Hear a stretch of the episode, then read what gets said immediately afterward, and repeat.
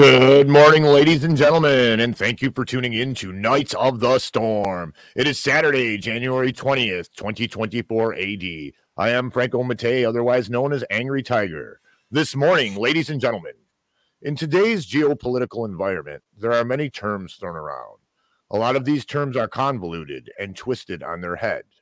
Terms such as Zionism, Semitic, and anti Semitic, and so on and so forth. Today, ladies and gentlemen, we will take a deep dive into Zionism, its roots, where it came from, and how it has hijacked Christianity and what it means today. This will be a hard episode for some. Some of you might even be offended. Our intent of this episode is to understand what Zionism is.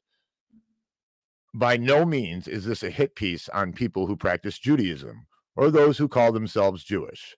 This is a technical, historical, and theological dive into what Zionism really means and how it ties into geopolitics and modern Christianity today. With what's going on in the Middle East, this is something that we must understand and be vigilant that we don't fall into the trappings of Zionism, whether it be politically or religiously. We have an armory of information for you this morning, ladies and gentlemen. A quiver full of informational arrows for you to use in defense of your mind and your soul. So tie yourselves to a tree, ladies and gentlemen, because a storm is a blowing in. With us today, host of Knights of the Storm, Jason Barker, a gale force blowing down the walls of tyranny. Also, host of Knights of the Storm, cruising through the land, dropping liberty like it's a load of meat on the whole country. Angus Mustang. And also with us today, our very, very special guest, constitutional populist, executive producer of Free Mind Films, a blazing dahlia of liberty cutting through the contamination and lies of the authoritarian banking technocratic complex. Ladies and gentlemen, we would like to welcome to the show Mary Ellen Moore. Good morning, lady and gentlemen. How are you guys doing today? You're muted still, Mary. How about now? Yeah, you're good now. Okay, sorry about that. Yeah, happy to be here and honored that you would ask me to come on and uh, have a conversation with all of us about this subject.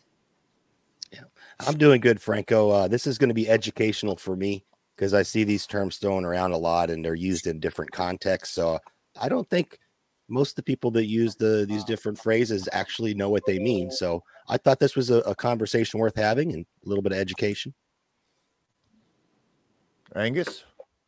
Yeah, doing well this morning. Glad to be here, and I think this ought to be a good conversation. And uh, I plan on not having a lot to say, but I'm going to be listening the whole time. So I- I'm going to run something. full.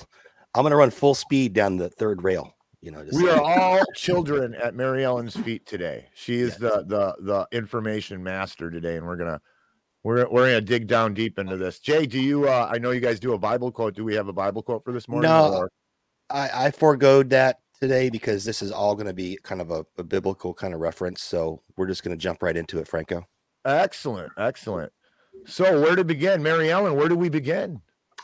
Well, I think um, I, I'd like to begin with I want to first say that I am opposed to racism in any form, and that includes what we call today anti Semitism. And I would like to say, and I don't know that everybody knows the origin of the word anti Semitism or what a Semite actually is. And I, I'd like to start with that. And the word Semite actually was invented in the 1800s, and it, it's in the Oxford Dic- Dictionary. And back then, it was a person belonging to a race which included the people of Genesis 10 descended from Shem.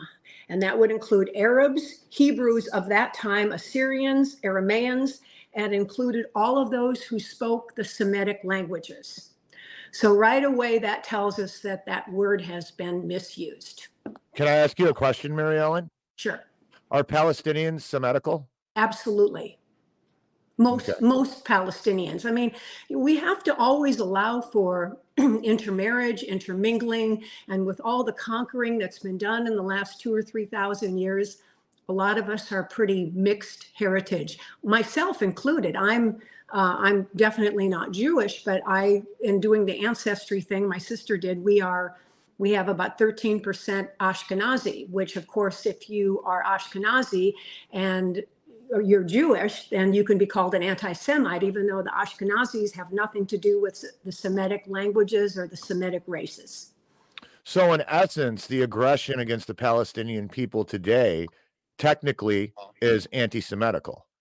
Yes, but that word I believe has been used to, like racism has been, or calling somebody a racist, to put a chilling effect on people being able to have a conversation. Nice. Interesting. So, I, I think we were talking before, Mary, uh, before the show, and um, I think what we had what we discussed was that when you use overuse words, they lose their meaning, right? Well, absolutely, and you can look at the Anti Defamation League, the ACLU, Hollywood, and even to a very large extent, the Christian clergy today has utilized that word to, to strike terror into the hearts of people that want to investigate or speak the truth. Yeah, Ashley over there on uh, on the Rumble chat, she says weaponized terms. That's right. That's uh, right. We love to weaponize terms these days for political purposes. Absolutely. And, uh, you know, I also want to say I have Jewish friends, I have Palestinian friends, and, you know, I think most people, regardless of what their religious beliefs or political leanings are, most of us really want to be left alone, raise our kids, and not be involved in all this horrific drama that has been surrounding us for so many years. Yeah, this was uh this whole subject is one that I've always just avoided and stayed away from, you know. But yes. uh with my tax dollars going to basically it's basically almost a genocide going on. I mean, when I see children being killed through war, and, and I don't even have to pick a side of the war. I just don't want war, you know. Um, I think that this was uh, it was time for me to finally figure out what all this stuff means because I'm funding it. I'm funding the war. So, you know, whether I want to or not, it's still my tax dollars going towards it. So it, it would be irresponsible for me to just turn my head and not not look at what's going on. So that's kind of why I wanted to do this episode. Franco?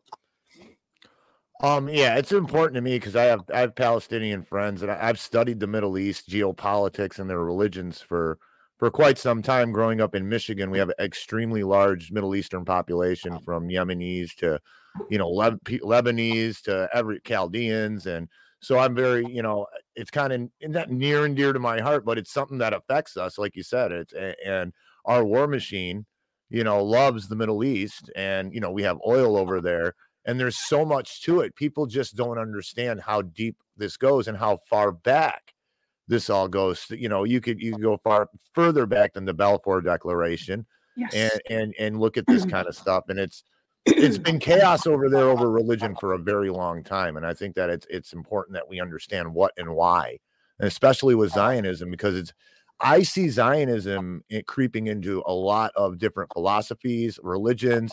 I hear i hear uh christians on the right saying that israel is you know those are god's people and we have to we have to you know look out for that and uh I you know so it's important that we have an expert like Mary Ellen on this you know to to get down to the bones of the situation. What do you think, Angus? What are your thoughts on this? Well, I mean, to me, they're they take Zionism, and I know this is what the, our conversation is going to be about today, but you know, so they're actually using it as a protection too, you know, because they they're not all Jews are Zionists and not all Zionists are Jewish. Correct. So they, they they put up that wall to just so if you say something bad about Zionists, well then you know you're you're against Jews. Well, no, that's not what the whole thing is about. And and like we were saying at the beginning, people don't understand where that dividing line is, so, so to speak. And that's what I'm interested in, in, in finding out and explaining to people. But before we get into the history, Mary Ellen, I have one more question for you. Now, and this is something I like to make a distinction between because people don't do this. They don't understand this. A lot of people are Jewish people a race or is it a religion? Well, that's that's the sixty-four thousand dollar question. So, if you ask uh, most Jewish people that I, I've actually asked that question to, most will tell you that it is a religion. So, what that means is you and I can convert to the religion of Judaism and be part of Israel or God's chosen people.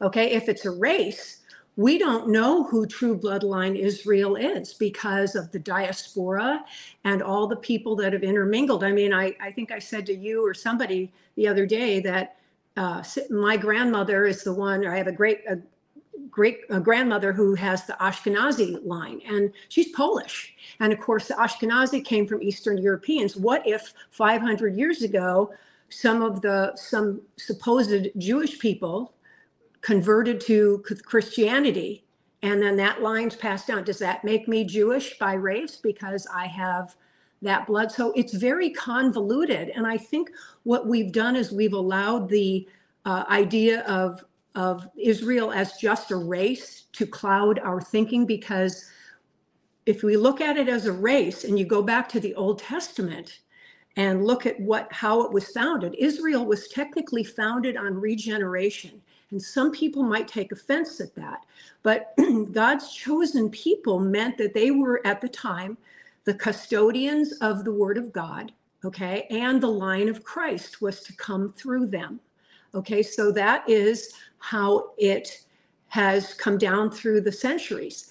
Once Christ was born and came in the first advent, he was roundly rejected by the Pharisees and most of the Jews. Now, many Jews did become followers of Christ. They did not, but overall, they rejected Christ as as savior because they wanted him to come as king and he didn't come as king and he is he came as savior and so there's why many many jews are anti-christian because they don't they want they want to have prepare the world for the coming of their messiah okay? So christ came and he fulfilled the law and fulfilled the old testament. And we are under the new covenant now. And I know that also is a very controversial subject, and we're not going to go into a lot of detail about that. I just know, and I'll, I'll, start with a Bible verse here today that I love, and that's from the book of Galatians, where uh, God said, or refers to Abraham, and even so, Abraham believed God, and it was reckoned to him as righteousness. Therefore, be sure that it is those who are of the faith who are the sons of Abraham. Abraham was the father of the spiritual seed.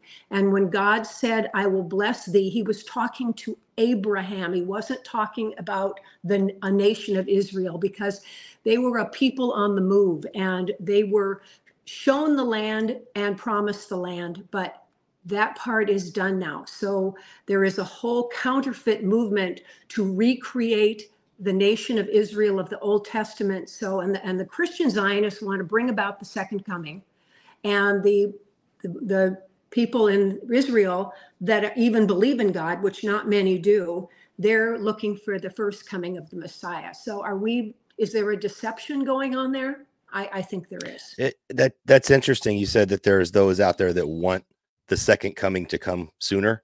Yes. Um, I, I like what David Knight says. David Knight says God doesn't need your help. That's you know, it. Exactly. Just and live your life and be help. ready. And how arrogant is it to think that man is going to regather Israel? And of course, I don't believe any Israel that is regathered. We're the spiritual seed. Israel is now the spiritual seed. And there's many passages in the Bible that talk about Abraham being the father of the spiritual seed. And I can, I'll give you a perfect example that Ruth in the Bible was mm-hmm. David's great grandmother, and she was a Moabitess. And she came to God to belief in the Messiah coming by converting at that time. She was not bloodline Israel, but she became part of Israel because she believed and took on the belief in the in Israel's coming of the Messiah.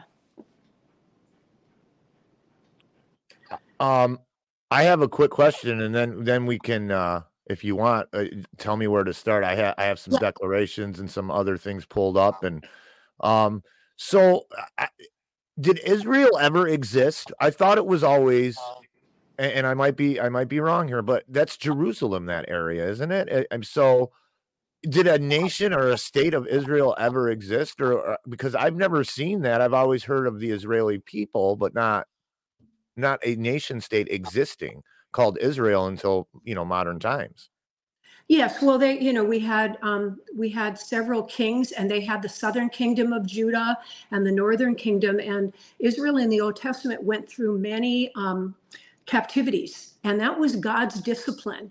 And the whole Old Testament is Israel being the nation of Israel as a people, as a spiritual seed. They, they were very naughty and if you read the Old Testament, Jeremiah and all these prophets were constantly warning them, and um, it all culminated with the coming of Jesus Christ, and that was that was the end. And in 70 A.D., not only was Jerusalem destroyed by the Romans, but it was destroyed in such a way that there wasn't one stone left unturned, as Jesus Christ predicted.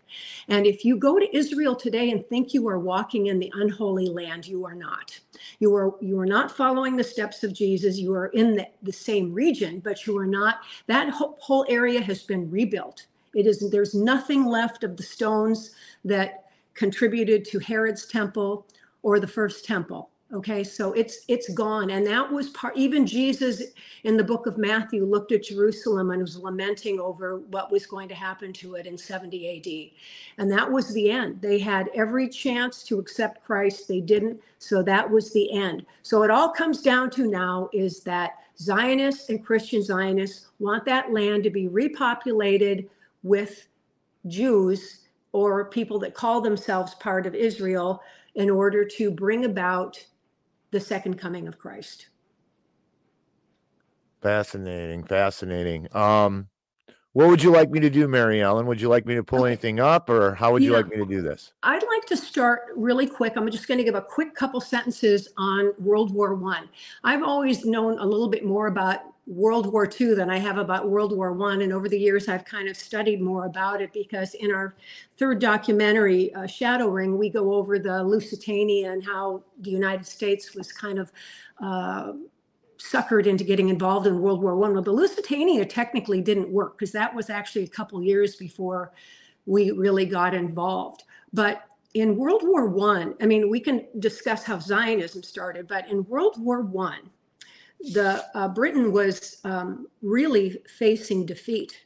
Brittany and France were not doing well in 1916, and uh, a lot of the leading Zionists in Great Britain um, intimated that they could bring America into the war, provided that Britain would secure a Jewish people a national homeland um, and then the British consented and came up with the Balfour Declaration. And that was Secretary Arthur Balfour, who was a 33rd degree Mason, uh, came up with the Balfour Declaration and wrote it to Walter Rothschild, who was a private banker.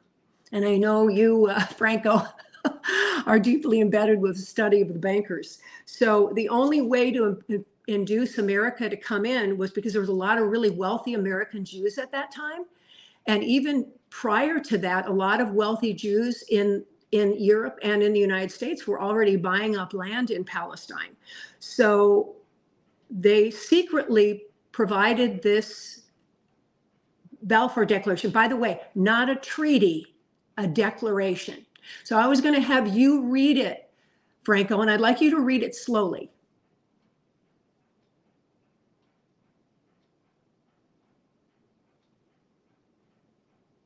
Hey, Franco, you're muted, brother. Thank you, JB. Here we go. Dear Lord Rothschild, I have much pleasure in conveying to you, on behalf of His Majesty's government, the following declaration of sympathy with Jewish Zionist aspirations, which has been submitted to and approved by the Cabinet to His Majesty's government view with favor of the establishment in Palestine a national home for the Jewish people and will use their best endeavors to facilitate the achievement of this object, it being clearly understood that nothing shall be done which may prejudice the civil and religious rights of existing non Jewish communities in Palestine or the rights and political status enjoyed by Jews in any other country I should be grateful if you would bring this declaration to knowledge of the Zionist Federation.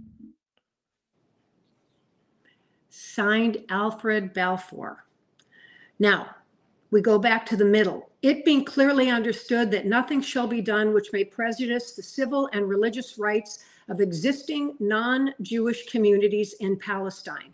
Remember, it had been under the Ottoman rule for about 400 years. There were Christians, Jews, and mostly Muslims living in the Palestine region. Okay. Now, what does that central sentence? What does that mean to you guys? How do you? What's your takeaway from that sentence in the middle of the declaration? I to me on its face, Marion, to be honest, it doesn't sound bad. It sounds like that, oh, well, we're going to go over there and take everything over. But, well, it does sound bad. It depends how you look at it. But we're going to go over there and take everything over. But we're not going to bother anybody. I mean, and I'm putting it in very plain working man's English. That's what it sounds like to me. It almost sounds like, um, what do you call that? A, uh, um, you know, kind of like, hey, we're going to do this, but, you know, there might be some trouble, but that's not our intent. Right just almost like eminent domain. Yeah, there you go. I, I, I, kind of uh, agree with Franco's assessment on that. Well, it might interest you to know that the phrase about the rights of existing non Jewish communities was not in the original draft, but it was eventually added after the fact to deter critics because there was going to be some panic, uh, especially when the Arabs figured out that remember did you guys ever see the movie lawrence of arabia a long time ago okay yes. yeah it, it's long worth movie. watching again because knowing what we know now you can kind of read between the lines the the british were very devious because they really figured out that not only would you know about the, the jewish aspect that was something separate but they also figured out that if they could get the arabs involved on their side to fight against the turks because there was a huge rivalry there that that would mean victory for the uh, for the Allies, for the British and the French, who were not winning. But um, they lied. It was an incredible betrayal, and you see that at the end of Lawrence of Arabia. In fact, he was um, he was so upset that he ended up turning down his medals and everything at the end because it's worth watching that film. You have to read between the lines. Zionism's never mentioned, the Balfour Declaration, but the promises to the Arabs, they got them to fight the Turks. And uh, basically, it was the dissolving of the, the whole uh, Middle East. And the French and the British actually had secret plans of how that area was going to be divided up. It did not include Russia and it did not include uh, Germany. So, and that's why I also mentioned, and Franco was going to look up the uh, Sykes-Picot Agreement, which was a very secret, very secret agreement between Lord uh, Mark uh, Sykes and the French counterpart um, Picot, and they had a secret agreement about how it was going to be divided up between the French and the British. Now, can you imagine? I mean, obviously, a lot of these people were nomadic, and you know, we tend to think of ourselves as superior because of that. But you know, they had a, it wasn't just a Jewish thing; they had a lot of natural resources there. British one, we knew about oil back then, and they wanted to get their hands on that. So your lives are being, you know, broken up, and your livelihoods and your um, nationalities being broken up by a couple of big shots have making secret agreements in private rooms. So, um, did, did you do a little homework on the Sykes-Picot? Can you let people know what that what that is? I would actually. It's not that big of a document. I think. No. I, hey, real know, quick before we jump into that, Franco, I got a couple comments I want to um, throw Mary Ellen's sure. way. Absolutely. Um, so, a Syrian girl, how you doing, there, Syrian girl? It's good to see you. Very um, well. Um, yeah, she says the nation of Israel existed under the kings Saul, David, Solomon, and even even if you discard their identity as a nation in the hundreds of years under judges. Yes. Um, so that was thought I'd throw that your way and see what you had to say about that. Well, I um, just didn't expound on. it. I said yes, there was a nation of Israel, and there was a southern kingdom and a northern kingdom, and there was different phases of that. Yes, it started with the judges until they wanted a king, and they existed for a very long time. They had kings Hezekiah, we had King Saul, we had King David, we had King Solomon, and you know it went on for for many many years. Yes, but okay. that's not to be confused with the so-called nation of Israel that's there today, which And is a then we- nation, it's a state. Right. right. Um, so uh, I, I think there's that's a, a very important distinction as well. You know, uh, today's current like nation states versus uh, uh, an actual nation. Because nation is what Bo- borders, uh, tongue, uh, tribes, right? Yes. It- Yep. Um, so Brian Taylor, uh, he's got the lovely long hair. I love his hair. he he says, "Are you-" yeah, Fabio. There you go. He says, "Are y'all aware of the Haavara agreement? It was an agreement with Hitler and the Zionists to send Jews from Germany to Palestine. It seems Hitler actually worked with Zionists. I did not know that.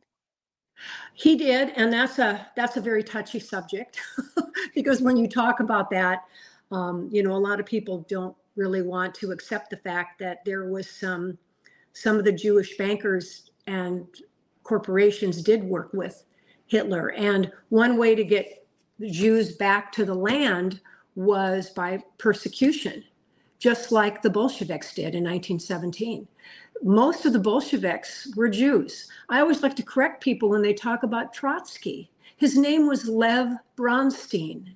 It wasn't Trotsky. And they were actually very anti Zionist to begin with, but uh, they, you know, eventually came around. So we, we have to not be afraid to call individuals out and different groups out. It doesn't mean we hate Jewish people or hate Muslims or hate. And I, I always want to correct that because one, when you start talking about these things, then you people go, oh, oh, so you're pro Hitler. Oh, so you're pro Hamas. No, that's not what I'm saying. But you, we, we tend to look at everything in black and white, and there are some gray areas here. Well, that's the division technique that they have used going on. The weaponized terminology, as someone alluded to in the chat earlier. I think it was Ashley. Mm-hmm. And when we talk about Hitler, it's it's it's amazing to me because if you look into things, the bankers on in the ally in the allied nations funded Hitler. He was times man of the year. That's Hitler right. wouldn't have been there if it wasn't for our, you know our the Western Alliance. They they they they really were you know cheerleaders for him up until it was time for World War II to happen. So it's not out of the realm or the wheelhouse to, to pair Zionism with with Hitler. I'm he worked with a lot of people, and you know, Yes. and all like you said, Mary Ellen, this all goes back to the bankers, the Rothschild effect. They Yeah.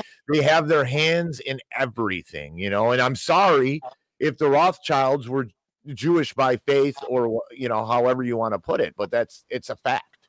So you Well, know, Yeah. I mean, I'm it's sure like Brown of- Brothers Harriman and stuff that backed Right. the Nazis then. It's, Right. Well, you know, they, I will say this, you know, the uh, Jewish Holocaust notwithstanding, you know, why did America, after the Bolshevik Revolution and everything that happened in Russia under Lenin and the Bolsheviks, and then Stalin came into power, we actually allied ourselves with a worse butcher than Hitler. Stalin killed millions more people than Hitler ever dreamed of killing. And I, you know, I always questioned that. I remember the Yalta conference. Uh, my dad used to talk about they those guys sat there and gave one third of the world away to communism, just with a signature. And uh, look at the suffering that went on during the Cold War years with those people, the the Stasi in East Germany and Soviet Russia. I don't equate m- today's Russia with the Soviet Russia, but even so, you know, our politicians did that. Well, yeah, and the and the politicians, they are the puppets of the snake-headed gypsy tin bending central bankers. This is and it. that that's why. That that's it. If you I, I hate to say this, and I know it's simplistic because I'm the guy that says you can't just blame the Jews, you can't just blame the Vatican, you can't go after the Masons, you can't go after just one group. Their tentacles, though, spread out everywhere. The money the money is spread through all of these groups that you have to look at. And that's unfortunately so they're the producers of of these things in, in my in my assertion. But should we get into the uh, Sykes Picot agreement? Yeah. Yeah, if you if you'd like to go over it real quick, that'd be great. Can you throw that up on the screen for me, Jay? I'm disabled over here doing that. Yep, Um, I got you, brother. okay. All right. So this is the Sykes Picot agreement. and it starts off. It's uh, it's uh, Sir Edward Grey to Paul Cambon, the fifteenth of May, nineteen sixteen. I shall have the honor to reply fully in further note to Your Excellency's note of the ninth instant relative to the creation of an Arab state. But I should meanwhile be grateful if Your Excellency could assure me that those regions, which under the conditions recorded in that communication, become entirely French, or in which French interests are recognized as predominant, any existing British concessions, rights of navigation or development, and the rights and privileges of any British religious, scholastic, or medical institutions shall be maintained. His Majesty's government are, of course, ready to give a, re- a reciprocal assurance in regard to the British area. And this is Sir Edward Grey to Paul Cambon. I have the honor to acknowledge the receipt of Your Excellency's note of the ninth instant. There are a lot of they stand on ceremonies a lot. Sorry, I just need Yeah, to no, they do. Yeah. Of the ninth instant, stating that the French government accept the limits of future Arab state or confederation of states, and of those parts of Syria where French interests predominate, together with certain conditions attached thereto, such as the result from recent discussions in London and Petrograd on the subject. I have the honor to inform Your Excellency in reply that the acceptance of the whole project as it now stands will involve the abdic- abdication of considerable British interests. But since His Majesty's government recognized the advantage to the general cause of the Allies entailed in producing a more favorable internal political situation in Turkey, they are, re- they are ready to accept the arrangement now arrived at provided that the cooperation of Arabs is secured and that the Arabs fulfill the conditions and obtain the towns of Homs, Hama, Damascus, and Aleppo. Aleppo, Aleppo, what's Aleppo? It's accordingly oh. understood between French and British governments that number one, the France and Great Britain are prepared to recognize and protect an independent Arab state of confederation of Arab states in these areas. A and B marked on the annexed map under the S- Suzan what is that? Suzentary of an Arab chief that in area A, France, and in area B, Great Britain, shall have priority of right of enterprise and local loans, that in area A, oh. France, and in area B, oh. Great Britain, shall alone supply advisors or foreign functionaries at the request of an Arab state or confederation of Arab states. Number two, that in the blue area, France, and in the red area, Great oh. Britain, shall be allowed to establish such direct or indirect administration of control as they desire and as they may think fit to arrange with A- the Arab state or confederation of Arab states. That in the brown area there shall be established an international administration, the form of which to, is to be decided upon after the consultation with Russia and subsequently in consultation with other allies and the representatives of the Sharif of Mecca. This is extremely, extremely interesting. They're dicing everything up like a pie here. It's it's colonialism, absolute colonialism. Absolutely. And it's psychopaths dividing up the world in cahoots with the bankers. And and the people who live in that region, I mean, was this written yesterday? Uh, because this is what I see us doing today. Right. We we we go out all over the place and, and put our install our armies, you know, or put our bases up, and then we're wherever our interests lie, we go there. And the people who live there, um, Afghanistan was like that. You know, the people of Af- Afghanistan, they didn't really half of them didn't care if we were there or not. You know, they just wanted to go about their life. Uh, Right. so what were we doing there? I don't know. We were, we were looking for a guy in a cave that flew two planes into a tower. I don't know. You know, on the right, and I just want to kind of throw this out there because you guys use the word, Jason, you use the word colonialism. And that's a dirty word on the right because the left uses that a lot. Oh, the colonialists, the colonialists. Now, as a libertarian and as a Christian, I I understand that men conquer and that's what happens, like what happened with this country. Okay. And colonialism exists. That doesn't mean it's a good thing. I mean, the left has a little bit of a, you know, a point there, colonialism is usually the destruction of another, you know, society to replace it with your own. Well, I, I hate to say that, I- but that's what happens. I would say to me the difference between colonialism and conquering. If you conquer a land, it becomes your land. You take care of your land. When you when you establish a colony, you're going over there to take what you want and disregard the land and the people there. That in my mind, that's what it is. It's, it's setting up colonies because you want to exploit the resources. Um, and you don't care if you leave it a, a, a crap hole when you leave, you know, if you ever do leave. It's not taking ownership or stewardship, uh, is what I would say. Um, I don't know. That's just in my mind. That's how it works. in in which the United States as a country is really good at doing lately. Afghanistan, Iraq, and just totally destroying everything and leaving nothing behind that's useful anymore. Yeah, I I mean, it's almost better if we just went there and said, "Hey, we're in charge now. This is a 51st state," because then we would have some kind of stewardship of it, and and the interest would be in um, in that nation to build it up, not just to take the resources. You know, Mary Ellen, what do you think of that? I mean, uh, I, I mean, the word colonialism. I'm not trying to get off base here, but this is very important because that's another word that, again, it's like a dirty word for people on the right to say or libertarians to say. What do you think?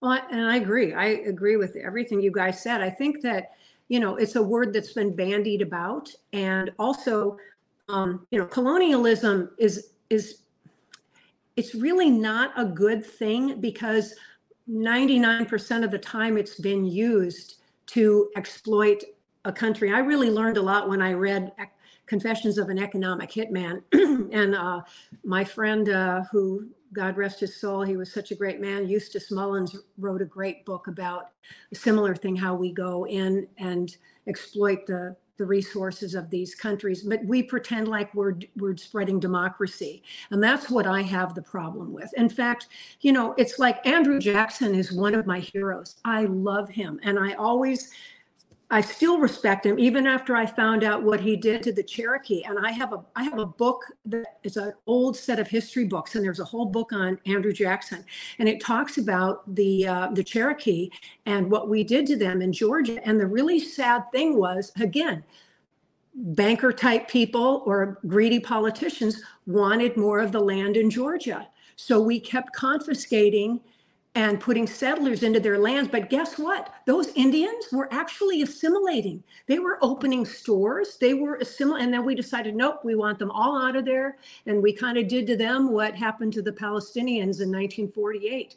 We sent them on the Trail of Tears. And, um, you know, it, we look we look back on that. America has not always done the right thing. We've been a very naughty nation. I agree with everything we were founded on but human nature is what it is. And we we did some very very nasty things. The you know andrew jackson and the bankers that was a good thing. But you know we have to look realistically of what we've allowed to happen in our name. Now colonialism i don't know if you can call that colonialism what we did to the indians but we basically pushed them out instead of having them assimilate. Because i'm sure there was some assimilations at first when you know the in- initial uh, Puritans got here. I'm sure there was some times of peace with the Indians and stuff, and we blame them for everything. And look, on here, I always sound like a liberal when I talk this way, but I think we have to really look at history and not just who wrote history.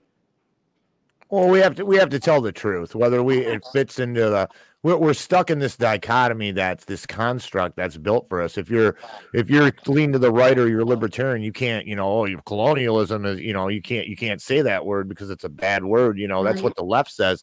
And no, you're right. I mean, what we did to the Indians was horrible.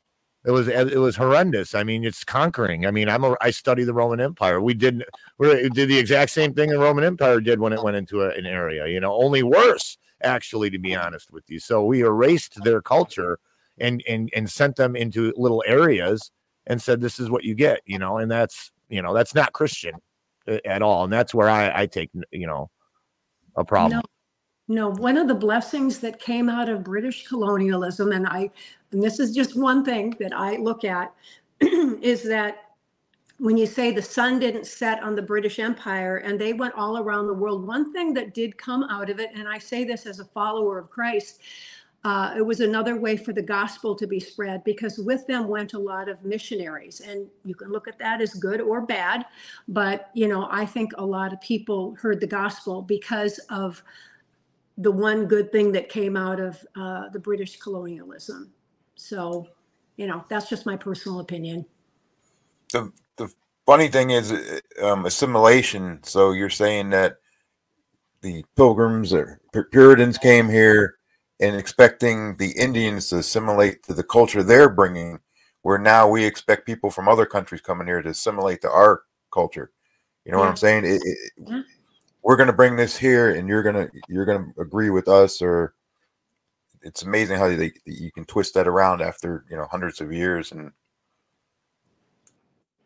Uh, Astute Syrian- observation, Angus. That that's a- how you point that out. That's Yes. very astute. I, I like what a Syrian girl has to say in the chat. Uh, mankind is inherently evil, and Yeah. wave after wave of invasions have gone on throughout all of written history. The U.S. is no different. We are not better, and we are not worse.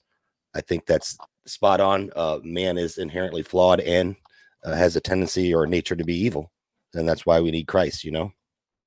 I, I love her. She always has a very articulate way of, of stating these things. I, I really, uh, really enjoy her comments. Um, I see them on the different chats as well. So, um, yeah, so I, I think we have to, um, it's not putting all the blame on one group of people. Yeah, we did some nasty things to the Indians and, um, you know, but we now the what the liberals have done is they've deified the Indians to the point where these people are all saints and you know like the aztecs oh no you know they didn't do child sacrifice and they didn't you know so we have to look for the the good and evil in all these situations. I i you know they weren't environmentalists. A lot of people say oh the indians were incredible environmentalists. No they weren't. They ran herds of buffaloes over cliffs and you know it was they weren't perfect either but i wish we would have found a better way to um, it's not assimilation, but but to get along. I mean, we were a melting pot here for an awfully long time that seemed to work pretty well,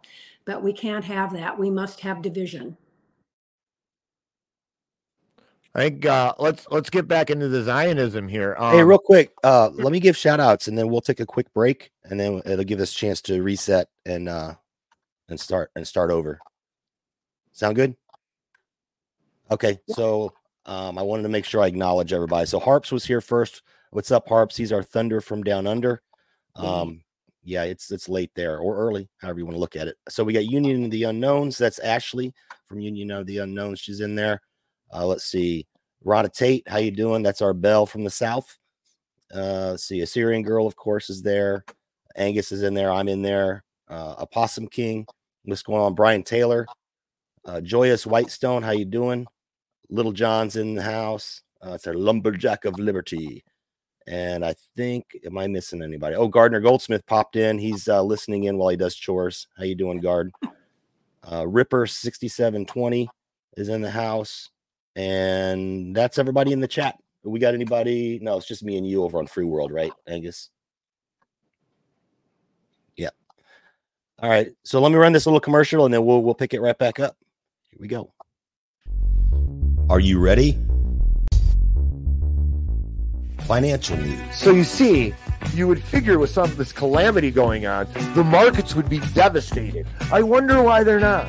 Do you think the banks are the only place that the central banks are, are injecting liquidity and money into? Geopolitics. I mean, this is after the Cold War, after the USSR fell, and bang, now we got this Ukraine thing. Same thing with this. There's something going on in Taiwan. We want, we, you know, we're going to get our stick our noses where they don't belong in Taiwan if they have some kind of problem with China. They're building up to this. Religion. I think what we have found out is that man taints the religion, that that governments and people in power who are looking for power taint the religion. Addiction special. I wanted to talk about, and I know we've touched on this before. We touched on nicotine last time. I want to touch on the cell phones. Epic rants. We are clowns. They are the world laughs at us. We are morons. It's so infantile. That is infantile. There is zero dignity left. Catch the Angry Tigers Den Wednesdays at 8 p.m. Eastern on YouTube, Rumble, and Twitter. Also, tune in Sundays at 8 p.m. Eastern for the Tiger and Snake Financial Report. See you there.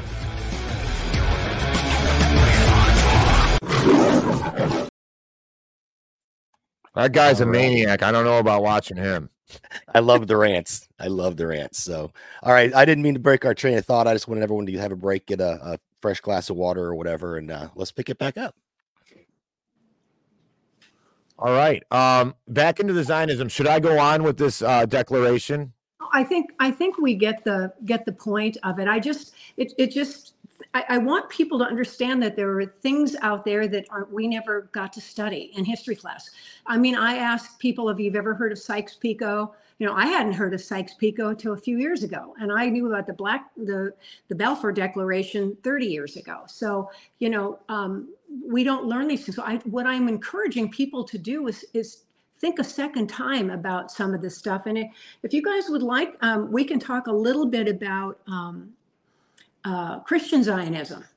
Oh, please do. Yes, Please do. another another uh, controversial subject that is, um, you know, when Zionism started, it was it was mainly a, a political movement. It wasn't a um, religious movement. It was uh, the Rothschilds founded the World Zionist Congress to promote Zionism, and it it it was nothing more than to secure a homeland for Jews. But you know, there's some other nefarious things involved with that, and you know, Theodore Herzl, and you know, but there were actually before the 1880s, there were Christians in Great Britain who were already looking at trying to convert Jews to Christianity, and to do that, send them back to encourage them to go to Israel to found to found a, a Jewish state there as as quote unquote Jewish Christians. And that was back in the early 1800s. In fact, uh, Napoleon even had some input onto that. So, you know, this goes way back. And then, um, uh, because I think a lot of Christians wanted wanted the Jews to convert to Christianity, whereas today Christian Zionism, and with people like John Hagee who say, you know, Jews don't have to believe in Christ.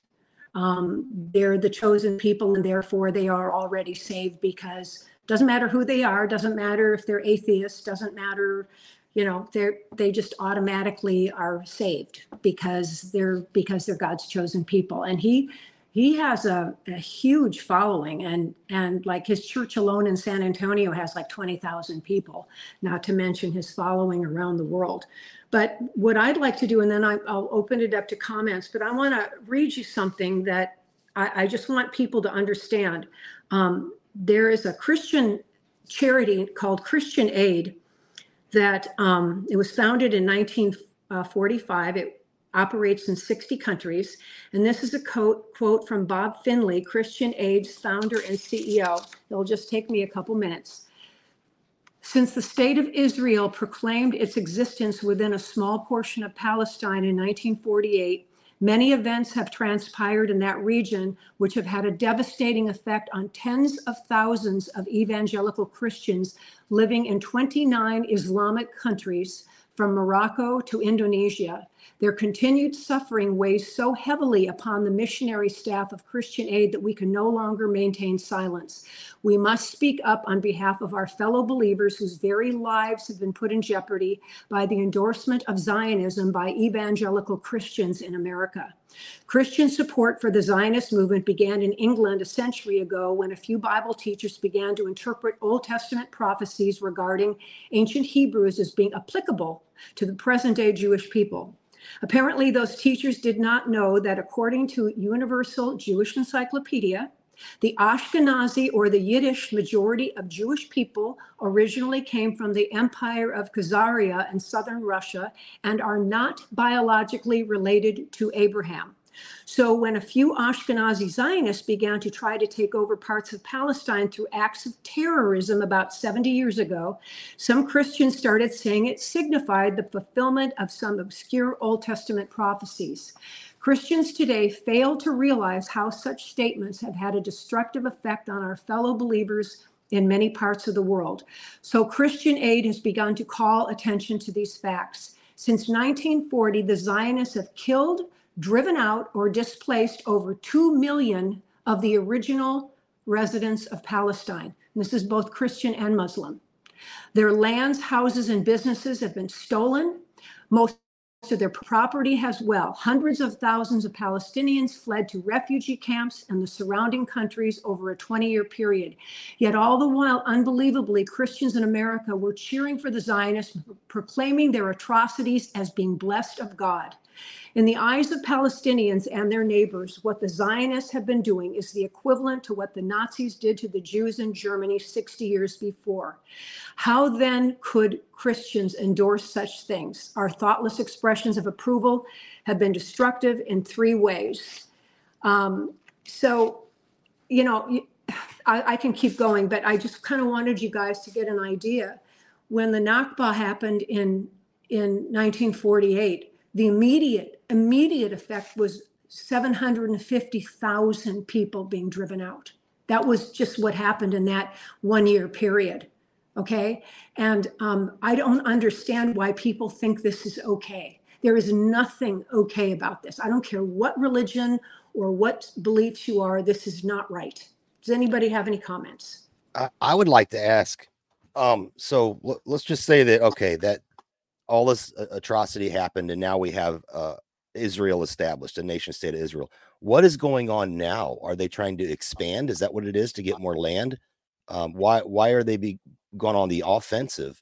It seems well, like well because they have the blessing of the uh, American evangelical Christian community and also of a lot. It's not just the Republicans; it's Democrats too are all in for Israel. I mean, you know, you you hear little bits and pieces because eighty percent of, Jewish people in America are liberal. I mean, that's a that's a fact.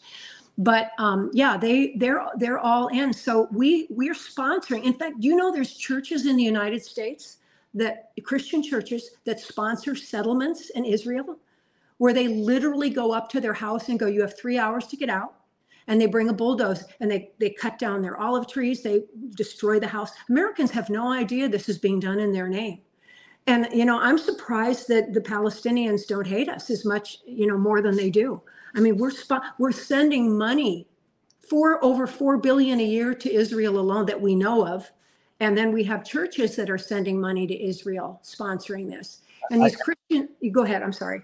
No, th- that's why I wanted to have you on to explain it to me because I feel that um, you know looking the other way is not an option anymore because we're funding yeah. this. So I have to understand. You know, a lot of this is news to me. You know, they don't they don't teach us this stuff. And I just wanted to read one comment. That's why I wanted to hop in as well. Uh, sure. Joyous Whitestone. I love this comment. It says precisely, Mary Ellen. Christians are waiting for a physical temple with all eyes on Jerusalem when our eyes must be on Jesus Christ. It nailed Thank it. Thank you. Okay. And I realize not everybody listening to this might not be a Christian or follower of Christ, or they have some different ideas. But again, if you if you study and you open yourself up, do some reading and watching of videos, you'll have a whole different perspective on this. It'd be just like, okay, so let me get this straight. An Irishman goes to Palestine. He finds an Arab's house or a Palestinian house, and he, and he thinks the vineyard's attractive, and he goes up to the door and he says, I hereby convert to Judaism. Now give me your house or your land and I'll blow your head off, or I'll blow your head off. You know, why are we? It'd be just like if the United Nations said, okay, we're going to mandate that uh, Texas and the whole southern Southwest has to give the land back to Mexico. So now wealthy Mexicans come to your house. You live in southern Arizona, and they go, um, "We this has been given to us now. So the house you're in, we really like it, and so you've got like you've got a couple hours to get out. We're going to take over your house because the United Nations mandated it. That that's now back to Mexico, and that's our land. that was a great great comparison, Mary Ellen. And, and one more thing I'd like to add to to answer Jason, because again, I I have many Arabic you know friends across the board. And and and not only see this is the problem now. It goes both ways. Okay, Jewish people, uh, Isra- Israeli people in Israel, in school, okay, in culture, they are taught that uh, Palestinians are subhuman. They're not even human beings, okay? And now, because of the since 1948 and all all of this has happened, okay, this is an aggression against those people. Those people, in turn, are taught that Jewish people want to kill them, and that um, you know even Americans are on the. They know this. They know about this stuff. So you have these seeds of hate that have been watered into these gigantic redwood trees of hate now. and and it's the two pillars of hate that you have going on. But it's amazing, you know. There's you know what uh, Muslims say to me. They say we like to uh, we'll eat dinner with the Jewish people, but we'll sleep at a Christian's house. So that you know they're saying that they don't they'll they'll the, the, the Jewish person is eating better than the Christian, so they eat there, but they don't trust to go to sleep in the house of a Jewish person. They'll go to sleep in the house of a Christian person. So the hate is taught because of all the things that have happened. You know, it's just it, it it's inbred it's bred into them. It's it's not good. It's a horrible thing. And with no, what's going on now, only making it worse. There's no way of getting, you know, you, you really think of somebody in Gaza is going to learn to love Israeli Israel, a, a Jewish person in Israel, and vice versa, because they're just shown the hatred for each other, and it's schooled into them. I mean, what the kids are seeing there now, how could that ever go out of your mind? There was a big uh, protest rally the other day in Israel, in Tel Aviv. I don't know if the mainstream press uh, reported on it, but there were thousands and thousands of people in the streets of Tel Aviv. And guess what? A lot of them were Jewish people. There are, there are especially there now, not all Orthodox Jews. There's a large group of Orthodox Jews who are not Zionists. And they are, in fact, some of them here in this country and in other parts of the world um, don't think they should be there at all because uh, they're of the, they are very religious and they do believe that they're waiting for the Messiah. And when the Messiah comes, he is going to regather Israel. But these people, I, have met Jews who are not Zionists, and they they are in, and they're not pro Hamas. They are in step with the Palestinian. They are against what's happening. There are Jewish soldiers. I read about this 20 years ago that will not. They refuse to fight in the occupied territories. They will not do that. Do what they're told to do because they don't. They don't believe it's right to go uh, terrorize the Palestinians out of their homes. I, I just don't. I still can't wrap my head around. They you have to have a physical line on a map because I've always thought of the the Jewish people as a people, not necessarily a physical place. So I, I feel like the the nation state of Israel hides behind the uh, I guess you can say the religion and the uh, the culture, you know, uh, the heritage. And I, I, look at the is, Israeli people um, you know, just physically look at them, I'm like, you know, it, it seems like the, the Palestinians in that area more are, are, probably got more of that heritage in them as far as what you consider to be the Jewish people. Or would you would you call you uh, Franco? You know what I'm talking about? Yeah, Semitic uh, Hebrew. Yeah, it's from the Semitic Hebrews. tribes. Yeah. Well, they yeah, gave Jason. They gave a religion a country. That's that's, that's and that's, that's antithetical it. to Americans thinking. We fought. We founded our country on freedom of religion and they gave a religion a country. Now you can come to America; it was founded on Christian values, which is excellent. That's why you know we were we were able to excel mm-hmm. so quickly in our society.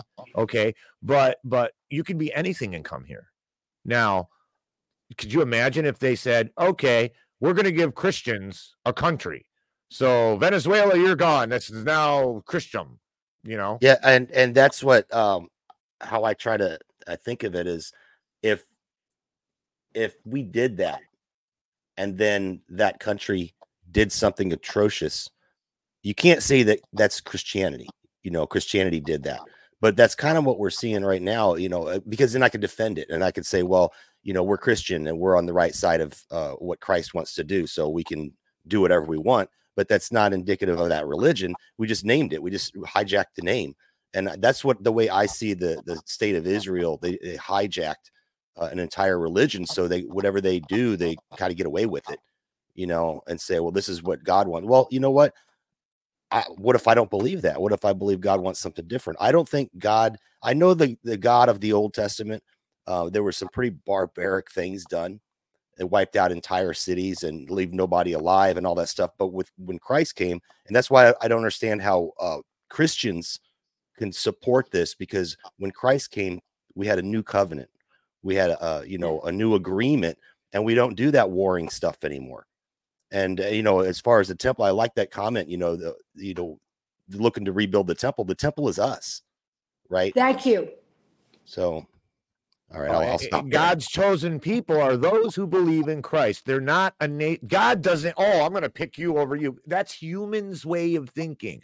When a lot of times when people try to interpret what's going in the Bible, they use their human mind. God is omnipotent beyond our understanding. But but really quick, um, I know we're getting long in the tooth here a little bit, Jay, but I want to ask Mary Ellen a really, really basic question that I think maybe we need to bring some clarity to.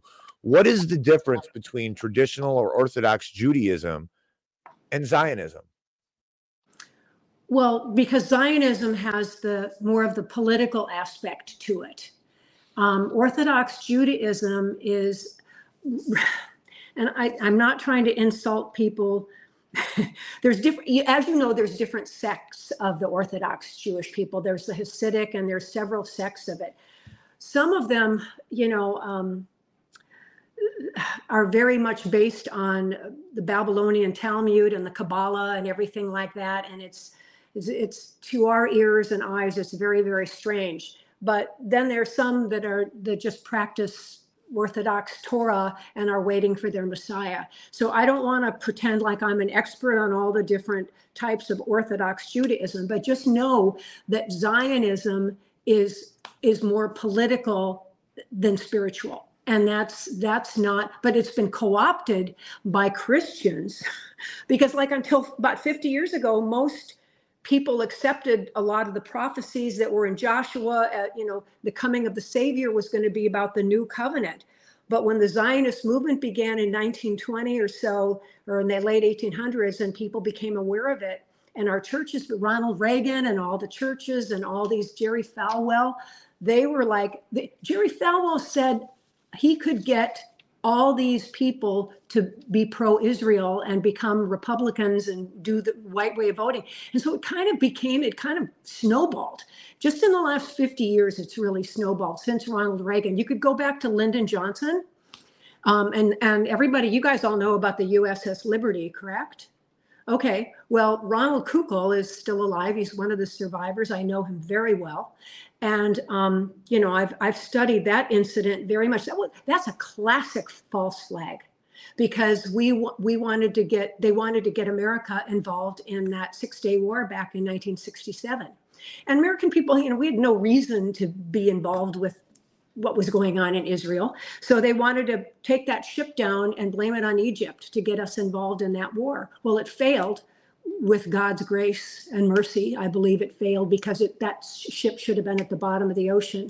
And when Lyndon Johnson called back the ships and planes that were coming to the rescue, who was he answering to? That's the question you have to ask. Who was he answering to? And he said, I am not going to piss off our allies. I want that ship at the bottom of the damn ocean. Okay? What wow. is that? So that was really the beginning of it gaining a lot of traction in America. And to this day, those people have still not been recognized. They had a gag order put on them. They weren't allowed to talk to the press. They were threatened. I mean, and I've talked to several of them. I've actually uh, heard them speak and talked to them. And, you know, it's, and, and I highly recommend if you hadn't read any of the books on the Liberty, um, that you do so. It's uh, really interesting amazing how you mentioned Jerry Falwell. I'm sorry, the Bakkers Falwell. These are all grifters. These are all, and they all are are saying the same thing. It, it's just it kind of it strikes me as as odd, not odd. It kind of goes hand in hand that the grifting Christian preachers, you know, are in support of the Zionism. It just kind of goes hand in hand with them. I see. That's that just blows my mind because if you're you know, I, you don't have to believe what I believe, but if you claim to believe what I believe as a Christian, you should not be supporting war. You know, that's and uh, and that's why I wanted to do this show. I know you got to go here, At. You were lim- limited on time today, so bouncer um, is ready. He's been he's been yeah. to the groomer. He's all smelling pretty, and his nails are trimmed. Um, so if you want, you can go ahead and start closing this out, and uh, we might have to do a part two, maybe on your your show I, or something. I think I think we need to do a part two. Let's just keep it on Knights of the Storm. You know, I think this is okay. a good format for it. Mary Ellen, would you be willing to come back here? Maybe I, I know. Do you have something planned for next week, JB? Um, I kind of do, kind of don't. So so Um, whenever Mary Ellen, when when your schedule fits, I, I think sooner than later, we should Okay. probably revisit this because we, we haven't really have we scratched the surface, Mary Ellen, or Well, yeah, scratching the surface is good. We can uh, delve down some of the rabbit holes on all of this. Um, I I really encourage people. Um, if you're on Twitter, um, to follow my friend uh, Janice Kortkamp, if you know who she is, some of you might. She, um, before COVID, she went to Syria six times, and she has become a walking encyclopedia on a lot of the Middle East and Middle East history. She's she's fun to follow there. And also, if you haven't done so, follow Cynthia McKinney. Do all of you know who she is? Um, I've heard of I'm not- Cynthia yeah, you should. She's a former congresswoman. She's the one that called Donald Rumsfeld out on the two trillion right after 9-11. Oh, and she's okay. she's been to Gaza, and she she tells the story of how when she got to Washington, she was asked to swear fealty to Israel, and she was one of the few who refused. Trust me, if you refuse, you will you won't be in office more than one or two terms. So, um, now why are our Congress people? Uh, having to swear fealty to Israel. And I'd like, we can talk a little bit about the Israel lobby. The Minnesota, I don't know about other states, but in our GOP platform, we have, we swear allegiance to Israel in our Minnesota. What? I said, I quite, why was that there? Well, I don't know. Uh, because we like Israel. Well, really? Why is it? What does that have to do with Minnesota? Do we swear allegiance to any other No. our allies? No, That's interesting. no. Anyway, well, let's leave it. and I'll, I won't say any more than that. But you know, I, I encourage people. Uh, also, there's another wonderful man in. Uh, of course, I believe my. I love my pastor Chuck Baldwin, who has Liberty Fellowship Montana. If you go to YouTube, he's got some great uh, speeches on Christian Zionism on there. If you want to learn more. So, uh, but we can talk more about some of this stuff. And I just, I, I want to keep it simple so people can understand it and, and get them using their critical thinking abilities. You did such a great job today, too. Very succinct. Um, Mary Ellen, where can the good folks find you? Well, um, I'm I'm on Twitter and I'm on Facebook. I'm not on anything else uh, because who has time to be on five different social media sites? And um, you know, uh, you can uh, DM me through Twitter if you want to talk privately or anything like that. I'm, I'm more than willing to do that. And of course, I can give a plug for our films, uh, freemindfilms.com. There's availability to watch all three of them um, uh, for free if you want. And in our last film, uh, Shadow Ring, we we don't talk about Zionism at all, but we go through a lot of the history of the uh, the early 1900s, which led us into both wars and the CFR and everything. So there's a lot of tie-ins there. So I want to thank you for having me on. I'm happy to come back anytime and um, do this again. You guys are the best, and your your comments from your folks there are the best too. We have the greatest listeners in the Foxhole, Knights of the Storm, Tigers Den. I, I love it all. I, I, I love our listeners. They're they're great. The reason we do this, um, Jason Barker, you've got the Foxhole on uh, some time change. Uh, let, let the good folks know what's going on with the Foxhole. Oh yeah, so um, we're we're on freeworld.fm now. So what I'm doing with the Foxhole is I actually record it live on Tuesday evenings. Um, at what time? At 9:30? Is it 9:30 e- Central? I, I get confused, but just look for it. There's a schedule there on freeworld.fm. So, but I will replay it at the normal time on Thursdays. That way, people don't, you know, if they don't know about freeworld.fm. But if you want to take part in the chat and be able to be part of the show, then you got to catch it on Free World. And the, the chat function is absolutely phenomenal over there. It's really good. You can uh, DM people, you could throw up the cool little gifs and stuff. Um, it's pretty neat. So Nice, nice. Hey, uh, Angus Mustang, what's going on on the event horizon? Tell the good folks where they can find you. Yeah, you can find me here on Saturday mornings and also on Free World and Event Horizon every other Saturday. Put one out last weekend, so the up this upcoming weekend will be the next one. But I just want to remind people, um, a certain president of ours has said that he's a Zionist, and I'm. Does he actually know what the term means? Uh, you know, maybe that's something to look at next time. Yeah, that'd be great. That Angus, you're always dropping the tidbits like Scooby snacks. Um, Excellent, excellent. Everybody, check out Angus. Check out Jason Barker. I am Angry Tiger. Angry Tiger's newsletter on Substack. Uh, I will be uh, Tiger Tales tonight. Freeworld.fm. Um, it's a lot of fun. Not so political, but more uh, self improvement, life skills, stuff like that. How to prepare in a way spiritually and mentally and physically for the oncoming financial destruction that's coming. So, with that being said, ladies and gentlemen, we want to thank you for tuning in. And we also would uh, a special thanks to Mary Ellen Moore and the time that she gave us today. And remember, time is your most valuable commodity. Try not to waste it. Spend it doing something you love, with someone you love, improving yourself, or preferably all three of these things, ladies and gentlemen, until we meet again.